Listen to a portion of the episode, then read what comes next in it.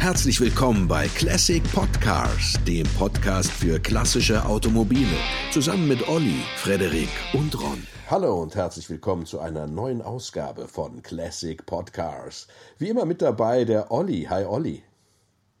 Hallo Ron. Und der Frederik. Hi Frederik. Hallo Ron, hallo Olli.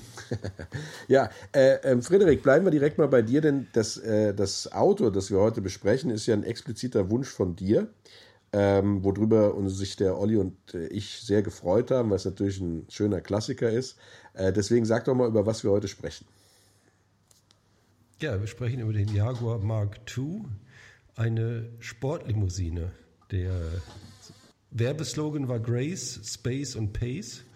Also das Auto ist anmutig, es hat Platz und es ist schnell und das sagt schon so ziemlich alles und ist eigentlich ein toller Klassiker. Es war damals eine der schnellsten Limousinen oder die schnellste Limousine, die es überhaupt Bis gab. Bis 1964, ja. Ja, ja genau. Ähm, ja, es ist äh, tatsächlich ein Auto mit, äh, ja, ein englisches Auto mit englischem Legendenstatus, ne? so kann man das vielleicht ausdrücken. Ähm, ich glaube gar nicht, dass ihn so viele auf der Uhr haben. Also ich hatte ihn, bis du ja quasi damit vorgeprescht bist, dass wir darüber mal sprechen müssen, den auch nicht so richtig auf der Uhr. Als ich ihn dann natürlich mir nochmal vor Augen geführt habe, klar, ist ein, ist ein bekannter englischer Klassiker. Ne? Und ähm, was das Auto so einzigartig macht, ist ja, dass er an der Oberklasse schnuppert, aber im Grunde genommen ja eine Mittelklasse-Limousine ist, die aber nichtsdestotrotz durch äh, sehr feine Ausstattung und auch Fahrqualitäten besticht. Ne? Ja, und auch äh, zum Teil sehr gute Motoren. Kraftvolle Sechszylinder. Das dürfte ja. gerade dir besonders gut gefallen. Absolut. Wobei man, wenn man jetzt da direkt mit einsteigt, es gab ja den 2,4 Liter, den 3,4 Liter, den 3,8 Liter. Alle sagen ja, der 2,4 Liter, mit dem du maximal 155 km/h erreicht hast, ist für dieses 1,4 Tonnen schwere Auto natürlich eine deutliche Untermotorisierung. Und jeder rät davon ab, dieses, äh, diesen Motor für das Auto zu erwählen. Ne? Mit dem 3,4 ja, das kann man gleich sagen. Ja. Es gibt auch eine, eine, schöne Alternative. Es gab noch die Daimler-Version.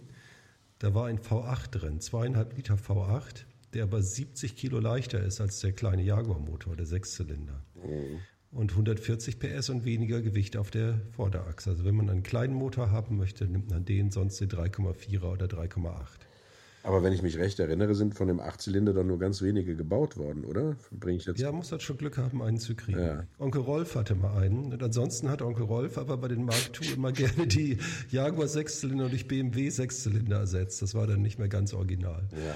Man muss dazu sagen, Onkel Rolf ist der sagenumwogene Onkel von Frederik. Das können unsere werten Zuhörer ja natürlich nicht wissen.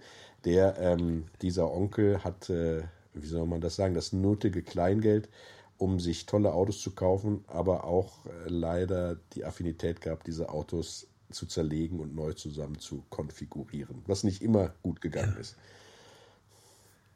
Ist das so richtig, genau, Frederik? Den, das ist so richtig und oft blieben sie im teilrestaurierten Zustand. ja. ja. Naja, aber bleiben wir jetzt mal beim Jaguar und schweifen nicht ab zum Daimler. Also Daimler wurde ja von Jaguar gekauft, ne, während der Zeit, in der es dem, den, den äh, Mark II gab.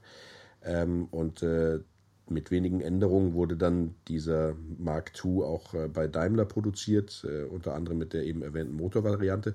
Aber nichtsdestotrotz ist das Auto ja, man muss ja darüber streiten, ob die Form schön ist oder nicht schön ist, finde ich. Ne? Also es ist eine sehr rundgelutschte Bonbonform, kann man so sagen. Ähm, aber ich kann mich nicht so richtig an ihr erwärmen.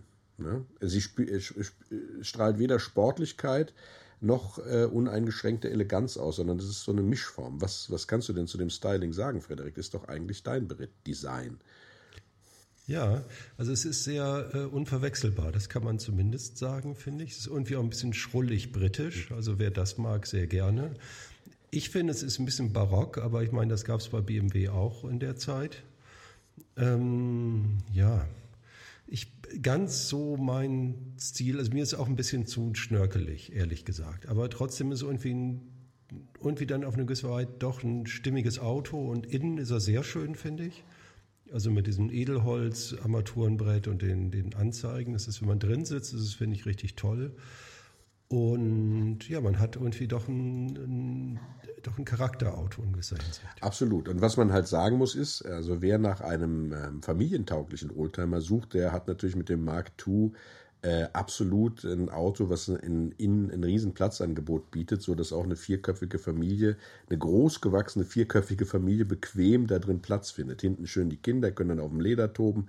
Vorne äh, kann die Frau, äh, ähm, hat sie auch genug Beinfreiheit äh, und alles. Ja, das ist also Länge viereinhalb Meter, ja, Breite 1,7 Meter. Ähm, und die Höhe, das darf man nicht vergessen, 1,4 Meter, ne, was eigentlich relativ hoch ist äh, für ein Auto. Das heißt also, selbst großgewachsene Menschen haben da drin sehr bequem Platz gefunden. Ähm, mhm. Und äh, von daher bietet es sich an für all die, die nach einem Auto suchen, was äh, die Familie mit transportieren kann, dann wäre das das Auto der Wahl. Oder eines, ja, der, eines der Autos der Wahl. Ja, genau. Und, und in gewisser Hinsicht auch modern. Es gab rundum Scheibenbremsen.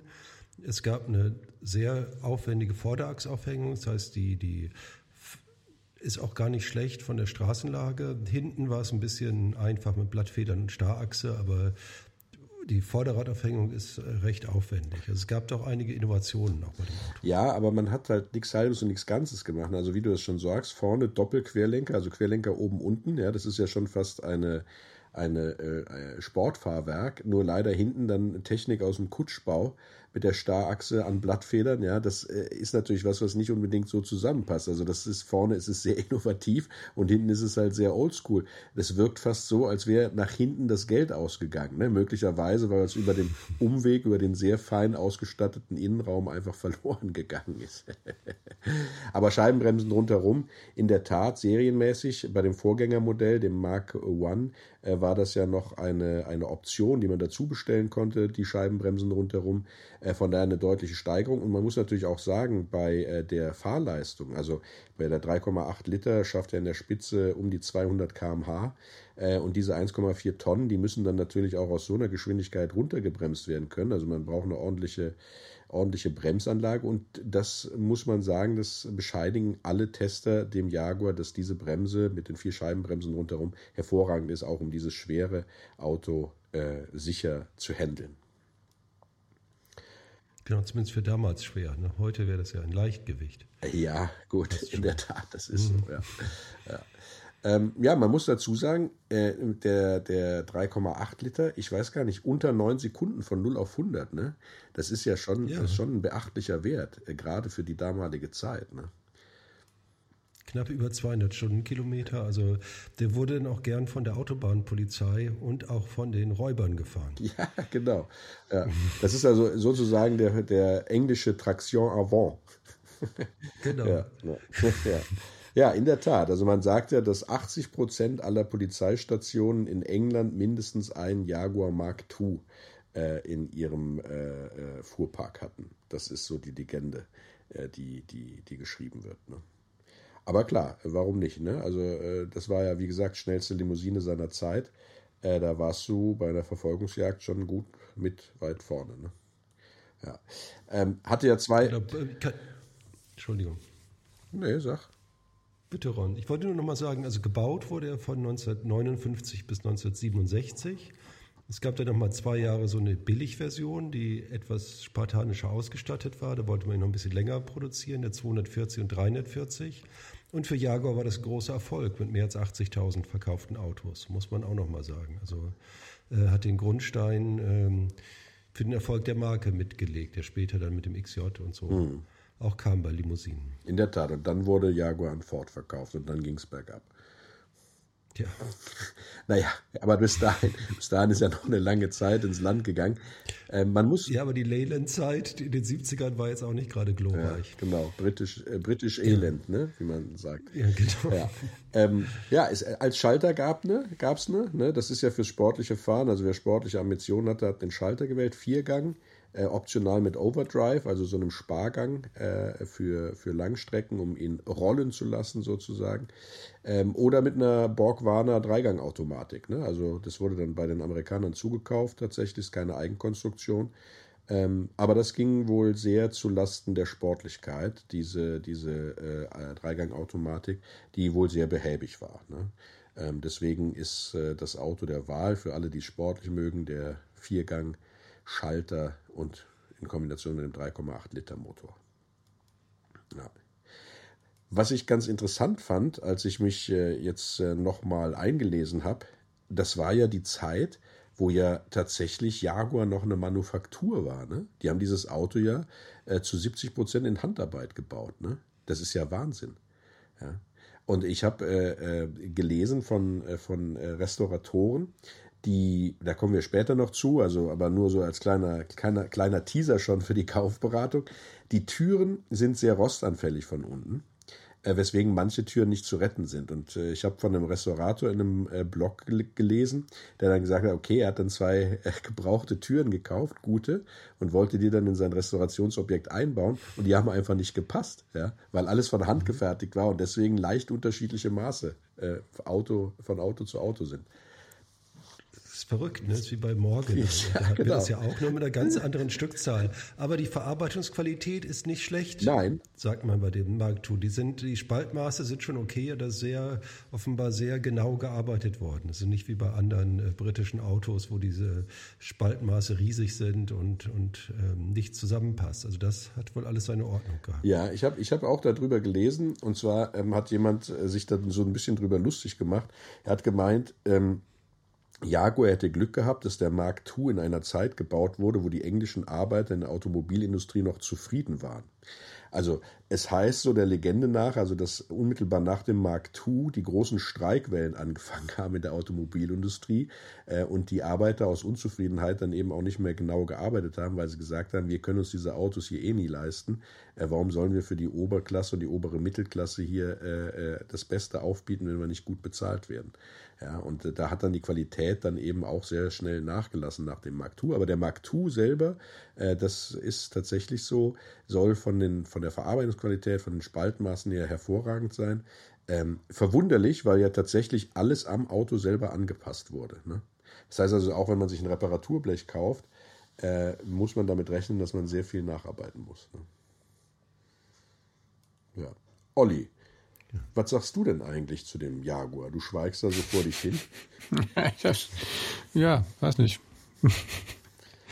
Also so, so begeistert Fredo ist, äh, so wenig kann ich mit dem Ding anfangen. Also ich bin, ich finde Jaguar eigentlich sau cool, aber der ist so, keine Ahnung. Ist nicht dein Der Style. triggert bei mir nichts. Ja. Ja, mir, mir nee. geht es ja fast ähnlich. Also ich erkenne die Fahrleistung an, ja, äh, erkenne auch an, dass er ja. also eine sehr bequeme, äh, sportliche Limousine ist, aber ich kriege keinen Herzschlag dabei. Komischerweise. Normalerweise stehe ich ja auf die Kombination aus Luxus und Sportlichkeit. Find, ja, ich finde so ein bisschen, also der, der ist ja, das, das sehe ich genauso, ich erkenne die, die, die Leistung an, die technische Ingenieursleistung. Ich finde, der sieht halt so ein bisschen aus wie so ein Hamster, weißt du, mit diesen kleinen, eng stehenden Augen vorne. Dem fehlt so das, so irgendwie dieses, dieses Royale. Ja gut, es ist auch ein Mittelklasse-Fahrzeug. Er ist ja kein Oberklasse-Fahrzeug. Ja, aber doch wenn so ein Jaguar, ja, aber ein Jaguar, der, weiß ich nicht, selbst Mittelklasse ist doch, wirkt doch immer ein bisschen. Also da muss ich den Jaguar jetzt tatsächlich ein bisschen, in Schutz nehmen. Der sieht doch nicht aus Ach, wie. jetzt hör auf, Freund, jetzt fall du mir nicht auch noch hier der von der. sieht doch nicht aus wie ein kleines Pelztier. Also. Nein, der, also ich finde so ein bisschen so eine bisschen englische Schrulligkeit hat er, aber irgendwie auch ganz liebenswert, finde ich, ehrlich gesagt. Ja. Ja. Also es ist jetzt nicht so wie der E-Type, ne? Das ist, dass man sagt, boah, das ist jetzt sensationell, aber das ist äh, trotzdem irgendwie doch ein äh, stimmiges Auto. Ja, mit dieser Meinung bist du ganz alleine, Frederik. Das macht aber nichts. Machen wir. es gibt ja Menschen, also über Geschmäcker lässt sich ja nicht streiten. Ähm, es gibt ja Menschen, die sich Frederik sofort anschließen würden und dieses Auto toll finden. Äh, worauf müsste man denn achten, wenn man sich so ein Auto kaufen wollen würde, lieber Frederik? Auf, erstmal auf Rost, weil das ist eben wirklich aufwendig, diese Teile. Also es ist viel Blech, es ist auch zum Teil eben maßgeschneidertes Blech. Das zu restaurieren ist halt wahnsinnig aufwendig. Und du hast es eigentlich von, es fängt vorne an den Lampen oben, ist so ein, so ein Blinker oben, da fängt das schon an mit dem Rosten, wenn man Pech hat. Positionslicht. Unten. Ja, genau. Das geht von vorne bis hinten durch, also muss man da wirklich ganz genau und unter den Teppichen und auf die Bühne und wirklich genau gucken, weil sonst hat man da sehr viel Arbeit mit und das geht auch echt ins Geld. Ja, also tatsächlich ist das so, in dem Blog, den ich eben zitiert habe, habe ich auch mal gelesen, da hat jemand äh, sich äh, die Arbeit gemacht, so ein einen als tot genannten MK2 zu restaurieren, weil er sagte, er kann gut schweißen und er hat auch Spaß daran. Und äh, der hat also auch Fotos gepostet. Das ist äh, tatsächlich Horror. Ne? Ich meine, er hat es geschafft. Äh, das äh, Hut ab vor dieser Leistung. Aber tatsächlich ist es so, dass ja, also A, durch die Manufakturfertigung, äh, wie du das gerade erwähnt hast, Frederik, äh, gibt es große Probleme, weil man alles selber anpassen muss. Aber es ist auch so, dass die Konstruktion dieser selbsttragenden Karosserie ähm, ja, sehr viele äh, Rostnester begünstigt durch übereinanderliegende Bleche oder auch durch die Übergänge von den Schwellern zu den Querverstrebungen, Querstabilisatoren und sowas äh, die äh, äh, Bleche, die da eingezogen sind. Das sind also alles Stellen, wo sehr gern gerostet wird und auch im Kofferraumbereich, in der Reserveradmulde, sieht es zum Teil richtig übel aus. Also mannigfaltige Stellen, die klassischen wie Schweller, Endspitzen vorne, hinten, äh, gar nicht dazu gezählt, ne, oder die Unterseite der Türen wie genannt. Es gibt darüber hinaus ganz viele weitere Stellen noch, wo das Auto faulen kann und auch sehr gerne fault, weil in der Zeit natürlich Rostvorsorge noch nicht, ähm, ja, wie soll man das sagen, State of the Art war. Ja. Nee, man hatte halt noch nicht Verzinkung, man hatte noch nicht die Chemie und es war auch so irgendwie mit so, so verworren gebaut, so verwinkelt, dass man eben auch viele dieser verborgenen Stellen hat. Man muss natürlich auch ein bisschen gucken, ob das Auto einen Unfallschaden hat. Da kann man auch noch mal gucken. An diesen Stoßstangenaufnahmen, ne, man muss halt ziemlich genau gucken bei dem Auto. Ja gut, das ist also Fronttreffer sind sehr gut zu erkennen. Ne, das, das, das, das wird vielfach gesagt, weil äh, dann meistens nur oben die Karosserie sozusagen instand gesetzt wurde, die Kotflügel etc. Aber wenn man drunter liegt, äh, gibt es halt ähm, äh, Streben, äh, die dann nur sehr rudimentär gerade geklopft wurden. Ne? Und daran erkennt man dann meistens den Unfall, weil sich keiner die Mühe gemacht hat, diese Streben im Nicht-Sichtbereich dann eben tatsächlich auch ästhetisch wieder zu richten, sondern man hat sie nur funktional gerichtet. Ja. Ähm, was ist denn mit den Motoren? Die sind äh, gut. Also Technik ist echt haltbar. Es gibt Ersatzteile ausreichend. Also das spricht eigentlich vieles für dieses Auto als Oldtimer. Ähm, man muss ein bisschen aufpassen, man sollte die jetzt nicht, das sind ja Langhuber, wie das so die Jaguar gerne sind, die sollte man halt nicht jetzt über Stunden Vollgas fahren. Das ist eine schlechte Idee. Sonst sind die aber kaum kaputt zu kriegen. Ja, also tatsächlich thermische Probleme ne, äh, haben die, diese Jaguar-Motoren. Äh, man geht heutzutage ja hin und baut einen, äh, einen anderen Kühler ein und einen Zusatzlüfter. Ne? Dann ist das alles äh, wohl äh, durchaus äh, händelbar. Etwas entspannter. Etwas, aber, etwas entspannter. aber trotzdem ja, trotzdem kann man den, würde ich, würde ja auch keiner machen, so ein Auto äh, stundenlang über die Autobahn zu treten. Naja, ich meine, sie sind ja auch sportlich mhm. bewegt worden, da wird der Olli mit Sicherheit nachher noch was zu sagen. Ähm, aber äh, sie, also ja, sind ja auch in, in, in 24-Stunden-Rennen sowas gefahren worden. Da wurden sie dann schon ordentlich drangenommen, aber die haben natürlich alle Zusatzkühler bzw. Zusatzlüfter gehabt. Ne? Ja. Was du sagst, die Ersatzteilversorgung ist tatsächlich sehr gut, also auch was Blechteile angeht. Äh, wie gesagt, es ist eine Herausforderung, das alles anzupassen, aber wer das möchte, der kann das. Und es ist auch gar nicht so, dass die irgendwie im totalen Hochpreisbereich rangieren würden, äh, die, die Teile für diesen Jaguar.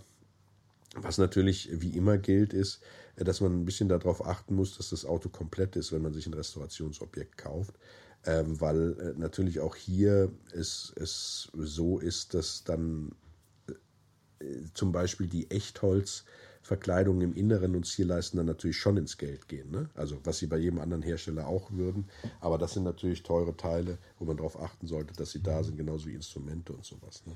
Interessanterweise. auch mit dem Holz, Entschuldigung, mit dem Holz ist auch, sonst verfärbt das auch unterschiedlich. Ne? Ist auch schwierig, das dann auch so passend zusammenzukriegen. Ja, in der Tat.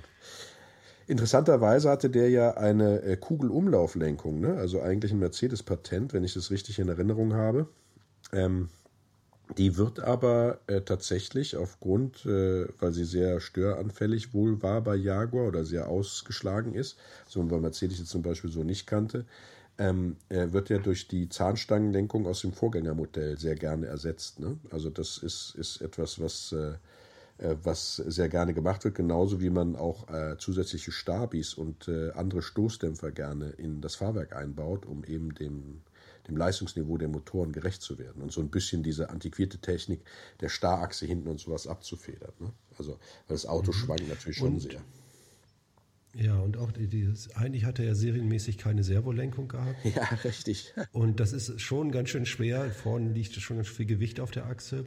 Da muss man aber auch aufpassen mit nachgerüsteten Servolenkungen. Ja, genau. Vielleicht ist das aber auch der Grund, warum die Zahnstangenlenkung, aber eigentlich ist ohne Servo auch eine Zahnstangenlenkung ziemlich anspruchsvoll für den Bizeps, nehme ich an. Ja. Glaube ich auch. Ja. Ja. ja, ja. Ja, interessant, ne? Was so, also das meinte ich ja eben damit, als ich sagte, dass es so ein bisschen so wirkt, als wenn man mit der Innovation nur mit halbem Gas gefahren ist. Ne? Auf der einen Seite hat man zum Beispiel diese tolle vordere Radaufhängung äh, und hat äh, dann tatsächlich auch eine sehr sauber, äh, gut konstruierte Lenkung mit dieser äh, Kugelumlauflenkung, die ja sehr präzise ist. Aber auf der anderen Seite hat man dann wieder darauf verzichtet, äh, eine Servounterstützung einzubauen ja, man hat wahrscheinlich darauf geachtet, dass das Auto für die Kundschaft, die man damit äh, eben ansprechen wollte, die obere Mittelklasse, nicht zu teuer wird, ne, könnte ich mir vorstellen. Und hat deswegen auf die ein oder andere Innovation dann doch verzichtet. Ne. Ja. Wobei man sagen muss, wenn man sich das so durchliest, wer diese Autos gefahren hat, war das ja eigentlich weniger tatsächlich ein Fahrzeug der oberen Mittelklasse, sondern es war so der Zweit- oder Drittwagen der, äh, der Oberklasse. Ne? Also um mal schnell in die Stadt, in den Club zu fahren oder so, in den Zigarrenclub oder Whiskyclub, was diese putzigen Engländer ja so alles haben. Ne? Äh, die äh, Herrenrunden, da ist man dann schnell mal mit dem MK2 hingedüst. Und ähm, ja, oder hast du da anderes gelesen, Frederik? Nee, so stelle ich mir das auch in etwa vor. Also ein paar gehen natürlich auch nach Amerika, da hatte man das weniger. Und ein paar gingen an die Autobahnpolizei, aber sonst hatte der, ähm, ja, der, der irgendwie auch äh, der reiche elegante Graf. Engländer, ja. reiche Engländer und elegante Engländer dieses Auto. Ja. Tatsächlich hatte der ja auch, sage ich mal, eine sehr starke, starkes Dasein in der Film- und Serienwelt. Ne? Sogar in aktuellen Serien wird er ja sehr benutzt. Hast du da Infos über, für uns, Olli? Ähm, der wurde in vielen Filmen genutzt, aber konkret, ähm, ich weiß, Louis de Finet, glaube ich, gefahren, habe ich gefunden. Ähm, aber was aktuell, was hast du da gefunden, Ron? Ja, der Inspektor Morse, ne? Also der fährt den ja, ne? In der aktuellen Serie. Also die man auf Netflix oder Amazon Prime gucken kann. Und ich glaube auch in der. Also was guckst du? Ja, sicher. Ja, tolle Serie. Und äh, Fälsch, Muss ich mich outen? Kenne ich nicht. Es ist eine Krimiserie, ein Polizist, der okay. ermittelt. Ja. Und äh, auch in der, fälschlicherweise muss man dazu sagen, in der Serie Der junge Inspektor Morse, wo er sozusagen 20 oder 30 Jahre jünger ist, auch da fahren MK2s rum, was natürlich nicht so ganz äh, dann mehr hinkommt. Ne? Das ist ja. Also ich finde ja viel, viel cooler eigentlich, als dass ja im Original der, der, der Bix, dieser, dieser Bankräuber, ja. Der, der da irgendwie nach, nach Argentinien oder wo dann irgendwie, mhm. der ist den als Fluchtwagen immer gefahren. Also finde ich, da schreibt dir das echte Leben coolere Geschichten als alle Filme, ne? Ja gut, es wurde ja verfilmt, übrigens mit Phil Collins, die Geschichte von Bix. Und äh, auch da drin hat er natürlich den MK2 gefahren. Ja, war ja gut, wenn er so schnell war. Ähm, aber das, ja. Also es war so ein typisches Inspektorenfahrzeug, oder? So der Kriminaldirektor, ja, genau. der dann mit dem Wagen fuhr und auch schnell war. Wie hieß das, die Nebel von London oder so, gibt es auch noch diese, diese Serie. Das Stimmt, ja. Mhm. ja. Wisst ihr noch, wie, wie hieß denn nochmal der Schauspieler, der den Alten gespielt hat?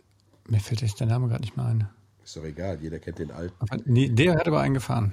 Was, in der Serie? Also privat. Also der Schauspieler. Nein, in der Serie ist der doch immer... BMW. Der hat sich immer nur fahren lassen, oder? Ja, genau. Der hat privat, hat der nee, so privat war der wohl Jaguar. Ich meine, der war Jaguar-Sammler, privat sogar, ja. Aber mir fällt der Name gleich wieder ein, dann mhm. kann ich euch das sagen. Mhm. Ja. Okay. Ja. Und ansonsten, ich glaube, äh, wie gesagt, ich habe ja eben schon gesagt, ne, gab, obwohl das ja kein ausgewiesener Sportwagen war, ist der, ist der schon auch äh, Rennstrecken gefahren. Ähm, vor allem auch, ich glaube, auch Rallyes. Der fährt heute noch in vielen so auch so Oldtimer-Rallyes noch mit und ähm, anscheinend hat er tatsächlich da aufgrund seiner, seiner hervorragenden Performance-Leistung auch immer gut abgeschnitten dann, ne? Ja, die Tour de France um, hat er ähm, dreimal gewonnen. Ne? Also Tour de France ist geil.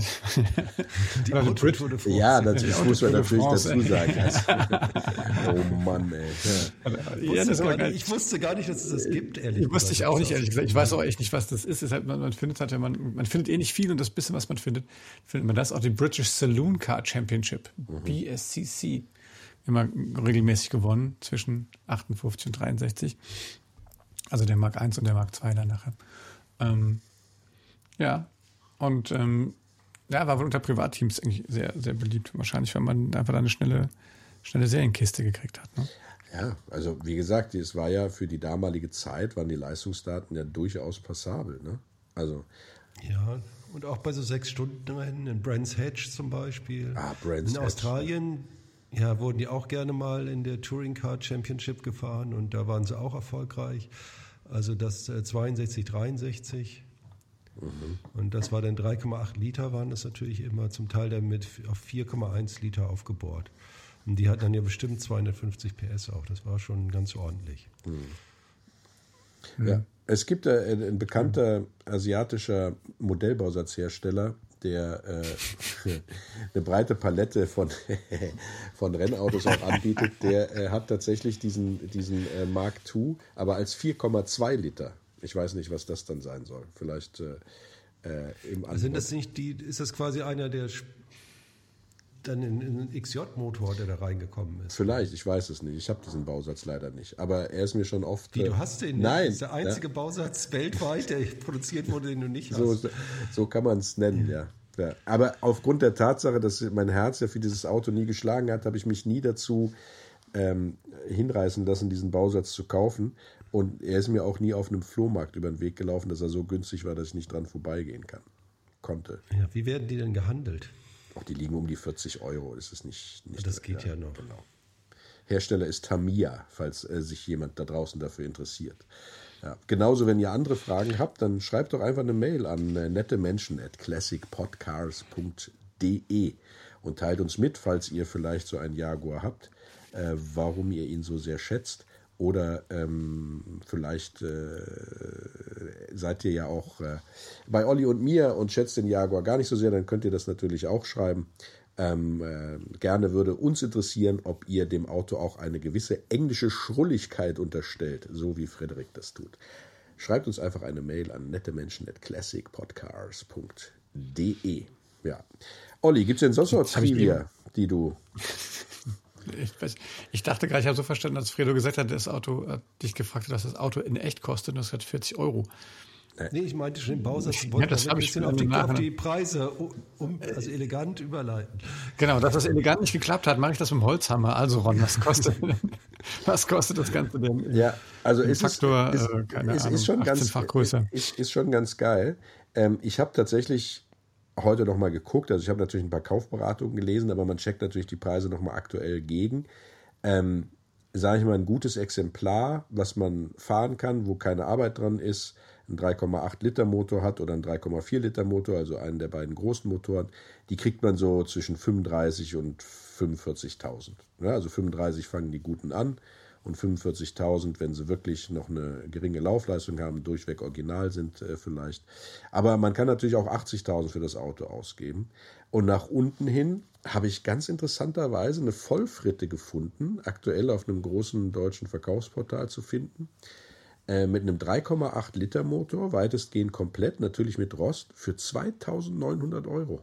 Das hat mir dann natürlich schon so ein bisschen die Schuhe ausgezogen, weil ich schon gedacht habe, dass Autos, die in einem Preisniveau gemacht, so bei 40.000 liegen, dass du da selbst für eine Fritte immer mindestens 6.000 Euro hinlegen musst. Ne?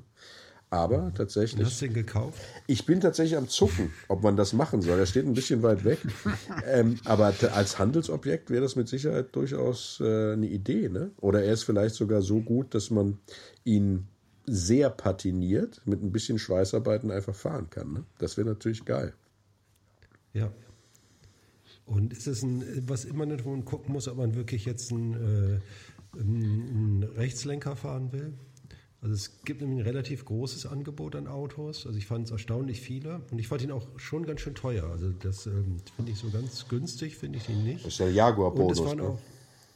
Ja, und es waren auch noch viele, doch recht viele Rechtslenker dabei natürlich. Und das ist natürlich auch so eine Sache. Will man. Da, darauf habe ich jetzt überhaupt nicht geachtet. Ist ja interessant. Macht das preislich denn einen großen Unterschied, wenn du einen Linkslenker hast? Nee, erstaunlicherweise hat es nicht so einen großen Unterschied gemacht. Aber ich würde jetzt, zumindest wenn ich hier fahre oder fahren wollte, würde ich immer einen Linkslenker lieber nehmen. Ja, immer. Also ich habe, ja. ich war, ich war mehrfach schon in England und ähm, ich kann da nicht Auto fahren, ne? Also das klappt nicht. Mir macht es nicht so viel aus. Ja, es gesagt. bringt mich um. Ich lasse dann immer fahren. Echt? Ja, also ich, ich kann nicht, nicht selber da fahren.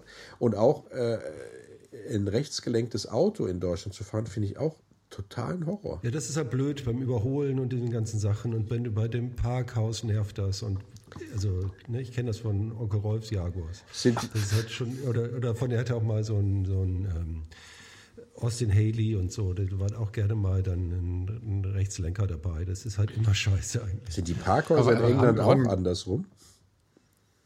Naja, aber wenn du jetzt irgendwo ranfährst, ist es doch immer auf der linken Seite bei Okay. uns. Ja. Ja, dann musst du das Ticket, musst du dich rüberlehnen. Ja, oder aussteigen. Ja, Das ist rumlaufen, das ist echt ultra total. peinlich auch, ja, wenn Ja, andere Leute ja. hupen hinten. Und so. genau. Aber ich, Hey, ich, ich, hab, ihr wisst ja, ich habe ja mal bei Lotus äh, Praktikum gemacht, das habe ich ja mal erzählt. Noch nie. War ich ja drei Olli. Monate da? mal. Nee. Und das, nee, das man erzählt nicht nochmal. Und das Tückische daran ist aber, dass ich war ja mit meinem damals meinem Opel Corsa B in England drei Monate. Also die Linkslenker. Und das, das Interessante ist ja, man fährt ja die ersten zwei Wochen noch total konzentriert und da passiert einem ja auch kein Fehler. So, aber dann kriegt man so ein bisschen Überwasser und dann äh, da bin ich echt mal wirklich vom, vom, vom Tesco Parkplatz, vom Supermarkt einfach mit Schwung voll auf die falsche Seite gefahren. Und dann kamen sie mir alle nur mit Hupen und Licht, äh, Licht äh, dann entgegen. Ähm, Und hast du dann eine Handbremsdrehung gemacht? wie man das halt so macht mit dem Corsa B. Genau, Nein, gezogen. kleiner, ich bin kleiner auf die andere Seite rübergefahren natürlich. Ja, ich finde das schwierig, ne? Und vor allem, wie gesagt, überholen ist kacke und du, du siehst natürlich nichts und Tickets ziehen ist auch. Also es ist ja vice versa, ne? Aber ich hatte neulich mal jemand gefragt, warum hat man das eigentlich mal umgestellt auf Rechtslenken, also auf, auf den, den Verkehr? Weil die meisten Leute Rechtshänder sind und lieber rechts schalten oder was? Das ist echt interessant. Weiß das jemand von euch? Wir sind da früher alle mal, also ganz am Anfang sind da alle links gefahren, ne? Ja. Und dann hat man das ja irgendwie in Europa irgendwie umgestellt. Echt, Auf, ist das so? Ja. Also auf Linkslenker umgestellt. Also auf, auf rechts fahren, auf der rechten Seite fahren. So. Ich glaube, dass man es einfach gemacht hat, um die Briten zu ärgern. Okay. Also wenn jemand genau weiß, warum das so war, dann schreibt uns bitte eine E-Mail an nettemenschen at classicpodcast.de. Ähm, und ähm, das würde mich echt mal interessieren, wenn das jemand wirklich weiß, dann schickt uns doch einfach eine E-Mail. Ach, du weißt Und, es gar ähm, nicht. Dann lesen wir es mal. Nee, ich weiß es echt nicht, keine Ich Ahnung. dachte, du baust jetzt eine riesen Rampe, um hier den Nerdfaktor Nein. auszupacken. Ah, ja, dann interessant. Nee, das fällt mir jetzt gerade ein und, äh, und ich und ähm, nee, da bin ich, keine Ahnung, weiß ich nicht. Aber bei den Preisen, um da mal drauf zurückzukommen, ich fand das ganz erstaunlich, dass es zum Beispiel, es gab einen 2,4 Liter für 55.000 Euro. Der war top restauriert, aber das will man ja eigentlich nicht. Einen top restaurierten. Hat mich gewundert. Ja, einen top restaurierten schon, aber kein 2,4 Liter. Ich meine, es gibt genug 3,4 und 3,8. Das hat mich zum Beispiel total gewundert. Also, Ich fand die Preise auch ganz schön hoch, die verlangt wurden. Also Ehrlich. es ist ja, es ist ja tatsächlich so, dass ähm, es Menschen gibt, die auf Sportlichkeit überhaupt gar keinen Wert legen. Ne? Die sagen, das ist mir eigentlich egal. Ähm, also ich denke da an Entenfahrer zum Beispiel. Ja, aber dann passt das ja zum Auto. Also bei diesem Auto würde ich sagen, passt ja der 3,4 oder 3,8 Liter Motor einfach besser. Naja, wieso? Also du kannst ja auch mit einem 3,8 Liter Motor schleichen und andere zur Weißglut bringen. Und so hast du wenigstens 2,4 Liter hinten draufstehen und dann sagt jeder, ach ja gut, der kann halt nicht schneller. Nee, der ist umweltbewusst, der fährt ja nur den 2,4 Liter. Ja, oder so. Ja.